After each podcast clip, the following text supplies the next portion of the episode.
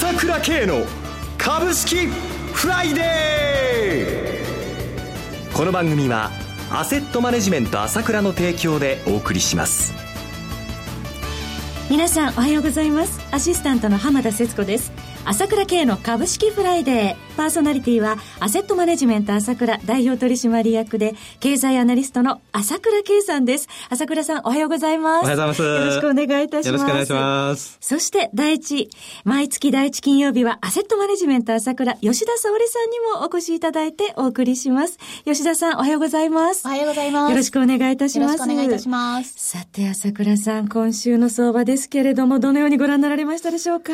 まだまだ荒れてますね。そうですね。動きが激しいですね。まあ、薄商いのところ売り仕掛けされちゃってという感じで。はい。もうなんか決まって2時になると先物バーッと高速取引が売ってくるという感じでね。ちょっとそういう傾向が定着してますよね。もうだからさすがに昨日は中国が開かないのでやらないなと思ったら、はい、昨日までやってくるんで、えー、もう定例行事みたいにもうコンピューターセットしてるような感じですね。はい、そうですよね。えー、まあいいようにやられてるわけですよ。はい、えー、おそらく中国の株式、まあ軍事パレードがあった関係で無理やり買い支えてるんで、はいまあ、これはね、中国経済まだ悪くなるし、あの、株価ももっと普通にやったら下がっちゃう流れなんですね。はい。そういう意味じゃ混乱は続くんですよ、まだ。はい、えええええだけどもですよ、はい、ええこれを前から言ってるけど、今日 ECB がね、政策会合やってドラギさんが記者会見で言ってましたけども、もうすでに量的緩和を拡大するかもしれないって言ってきてるわけでしょ、はい、ええ完全にいろいろ、まあ、いろんなこの中国からの影響はあるんだけれども、政策も必ず動き出すわけだ。はい。えー、そういう日本の金融緩和もそうだけどもね。で、忘れてはならないことは、お金は今だって年間80兆円国債買って買うってどんどんどんどん円を印刷して出して、はい、さらに出し続けるわけで、で、それを ECB も一緒にやり始めるわけですよ。世界中ジャブジャブのお金そう、だからいつも言ってるけども、この金どこに行くのってことでしょ？はい。債券はまた金利下がっちゃって、マイナス金利じゃないですか。はい。行きようないんだって。ですからいろんな説があるけれども、株がね、これが、あの、情、あの、情勢が変わったことはありえないと思いますよ。はい、えー、この一歩、あの、このお金が日本株も含めてですね、まあ、この資産価格を押し上げると、そのためにどんどんどんどんやるっていう流れは変わらないんだから、基本的な相場に関しては弱気になる必要はないと。はい、ええ。だけ、しかもですよ、今の空売り比率見てくださいよ。40%以上が続いてますよね。もう40%が当たり前になっちゃってるじゃないですか。はい。何ですか、この空売りは。異常な当たりですよね。そうですよ。売り物がないのに無理やり売ってるっていうところがあるんだから。だからこの反動は来るんだけれども、だけども、定例行事で薄商いでやられて、また来週も S q なんで、こういうふうに、まあ日米首脳会、あ日米じゃない、あの、中国と、あの、小川さんのね、はい、習近平と小川さんが会いますけど、その頃まではまたうろうろうろうろするっていうのは、これはやむを得ないかなと思うけども、いいチャンスだなと思って捉えてるべきだと思いますよ。いつまでもこのままではいないけども、まだちょっと続くかなっていうとこかな。はい。政治的なね、そういう要因もあったりもしますけれども、基本的に上昇基調に変化なしその通りだと思います。ね。かしこまりました。それでは一旦 CM を挟みまして、吉田さんのコーナーをお届けします。今、朝倉慶が熱い。その鋭い分析力で注目を集める経済予測のプロ、朝倉慶が代表を務めるアセットマネジメント朝倉では、日々の株式情報を無料でリアルタイム配信中。アベノミクスで上昇した株式相場、投資家はここからどう対処すべきか。迷ったら朝倉慶。キーワード朝倉慶で検索を。アセットマネジメント朝倉は、証券取引、金銭有価証券の予託貸付行為は行っておりません。また、情報提供する金融商品のお取引では、相場変動などにより損失を生じる恐れがあります。取引説明書、契約締結前交付書面など十分にお読みいただき、ご理解の上お取引ください。金融商品仲介業者登録、関東財務局長、金中第605号。ここからは吉田沙織の株式金曜ダービーのコーナーです。吉田沙織さんに注目銘柄を挙げていただきまして、さらに次回ご出演時には取り上げた銘柄の1ヶ月間のパフォーマンスを検証。吉田さんの予想を採点しようというものです。ただ一つお気をつけいただきたいのは、買い推奨するものではございません。吉田さんの視点で注目される銘柄を挙げていただきます。投資の最終判断はご自身で行ってください。それでは吉田さん、よろしくお願いいたします。はい日経平均の急落で調整を余儀なくされているものも多いですが、内需の好業績なところや、今まで割高感があって買えなかったところなどは狙い目です。はい、全体に関しては、あれだけ大きな下げでしたからね、えー、そうですよね。あの、8月から、この間ご登場いただいた時からは、ちょっと全体的に下げてますから、はい、先月注目いただいた銘柄も、直後上昇する場面があって、例えば、後世も、8月10日に13,670円まで、日照開発も8月12日2648円まで上げる場面あったんですが、やはりその後全体相場に押されるというような格好にもなりましたね。はい、そうですね。えー、まあ、少し時間がかかるかもしれませんね。でも、あの、徐々に落ち着きを取り戻すのではないかと思います。はい、中身のいい銘柄を慌てずに辛抱強くじっくり持ちながら余裕のある資金で買い下がっていくのがいいですよ。先月お伝えした銘柄もそう考えています、はい。慌てずに冷静に銘柄を選別するということですね。はい。それでは今月の、えー、銘柄をお願いします。はい。今月の銘柄は、新しいサービスだったり、独自で伸びていっていけるところ、そういう銘柄に注目したいです。はい。一つ目の銘柄は、PC デポコーポレーションです。証券コード7618です。従来はパソコンの販売を主体とした専門店でしたが、その後のアフターフォローも含めた会員制パソコンサポートサービスも行う会社に進化しつつあります。はい。会費を取ることで、ストック収入とメンテナンスの両面で稼ぐ戦略ですね。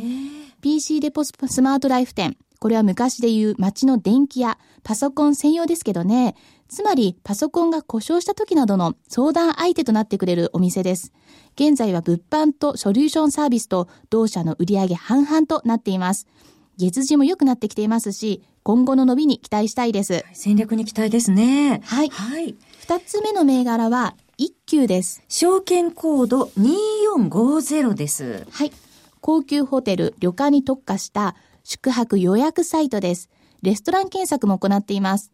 取扱い宿泊施設も増え、会員の方も増加しています。私も吉田さん時々使ってるんですけど、はい、宿泊いかに安く いいところを取るかっていうことで、えー、結構見てますね。そうなんですね。はい、まあ、こちらの広告費やポイント費など営業コストも増えているんですけれども、はい、営業収益の増加で吸収してるんですね。先日、中国最大の旅行サイトであるシートリップっていうところとですね、提携の話がありました。運営する旅行サイトの会員数は1億4000万人に上るとのことで、はい、こちらと組み、訪日中国人向けのレストラン予約サービスを始めるという話、魅力的ですね。インバウンド需要を取り込むということですね。そうですね。はい、期待ですね。はい。三つ目の銘柄は日本トリムです。はい。証券コード6788です。9月1日4285円まで上げる場面がありました。はい。動きは良くなってきてますね。はい。イオン清水機で国内トップシェアです。はい。主力の家庭用清水機は卸販売が好調続いています。東北大学医学部と共同で糖尿病患者への還元水飲用実験を計画し、医療機器分野にも進出しています。面白いのは、電解水素水を活用した還元野菜の販売をしていることですね。還元野菜ですか？はい。こちらのビタミンや抗酸化成分を豊富に含んだ野菜のことなんですね。はい、農業関連でもあり、注目ですね。はい。えー、それでは CM の後もですね、注目銘柄について吉田さんにお話しいただきます。はい。株式投資に答えがある。株高だからといって必ず設けられる保証はない。だからこそ、プロの情報が欲しい。そんな時に、朝倉慶。経済予測のプロ、朝倉慶の情報は、アセットマネジメント朝倉のウェブサイトで、日々無料でリアルタイム配信中。迷ったら朝倉慶。キーワード、朝倉慶で検索を。アセットマネジメント朝倉は、証券取引、金銭有価証券の予託貸付行為は行っておりません。また、情報提供する金融商品のお取引では、相場変動などにより損失を生じる恐れがあります。取引説明書、契約締結前交付書面などを十分にお読みいただき、ご理解の上お取引ください。金融商品仲介業者登録、関東財務局長、金中第605号。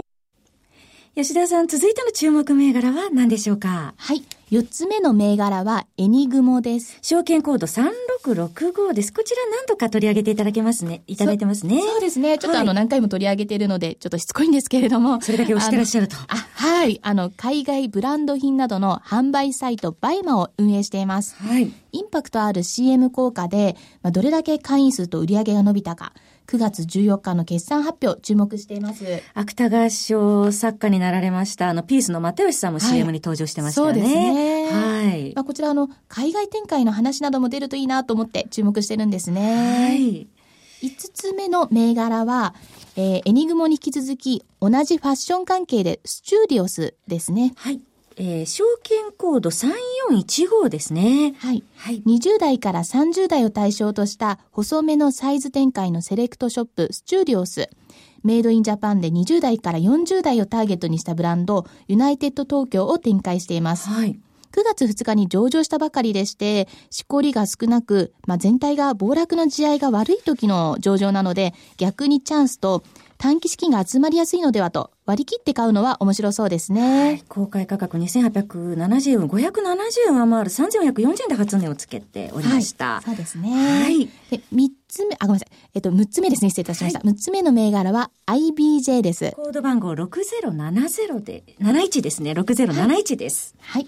婚活サイトを確に、各種婚活サービスを提供しています。で、婚活サイトブライダルネットは機能を拡充した効果で登録会員数が増えています。また、毎月1万2000人以上のカップルが成立しているのは驚きですね。すごい数ですね。そうですね。はい、活動はすべてネットで完結できてしまうとのことで、気軽に利用できて、今の時代に合ってますよね。はい昔はあのご近所のおせっかいおばちゃんとかいましたけどね。そうですね。まあ少子化対策としてもこれからの世の中に必要な面白い企業だと思います。はい。それでは最後の銘柄いかがでしょうか？はい。最後になりますが、9月の高決算銘柄に銘柄に注目するのは面白いと思いますね。はい。弊社の芥川が夕刊富士の株ワングランプリで3つ取り上げてた銘柄の中で、中でもアルデプロが面白そうです。証券コード8925です。はい。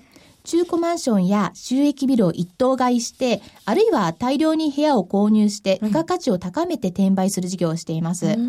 好調な不動産市況を追い風に利益も伸びています。今期復配も目指してますよ。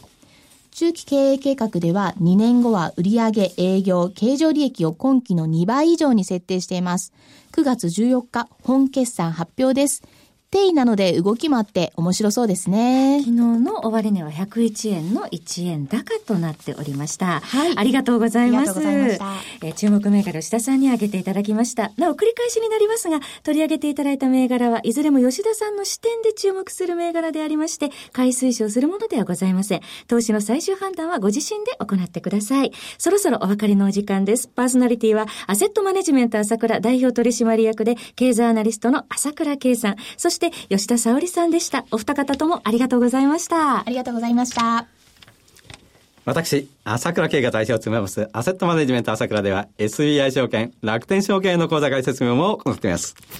私どものホームページから両証券会社の口座を作っていただきますと、週2回無料で銘柄情報をするサービスもありますので、ぜひご利用ください。それでは今日は週末金曜日、頑張っていきましょうこの番組は、アセットマネジメント朝倉の提供でお送りしました。最終的な投資判断は皆様ご自身でなさってください。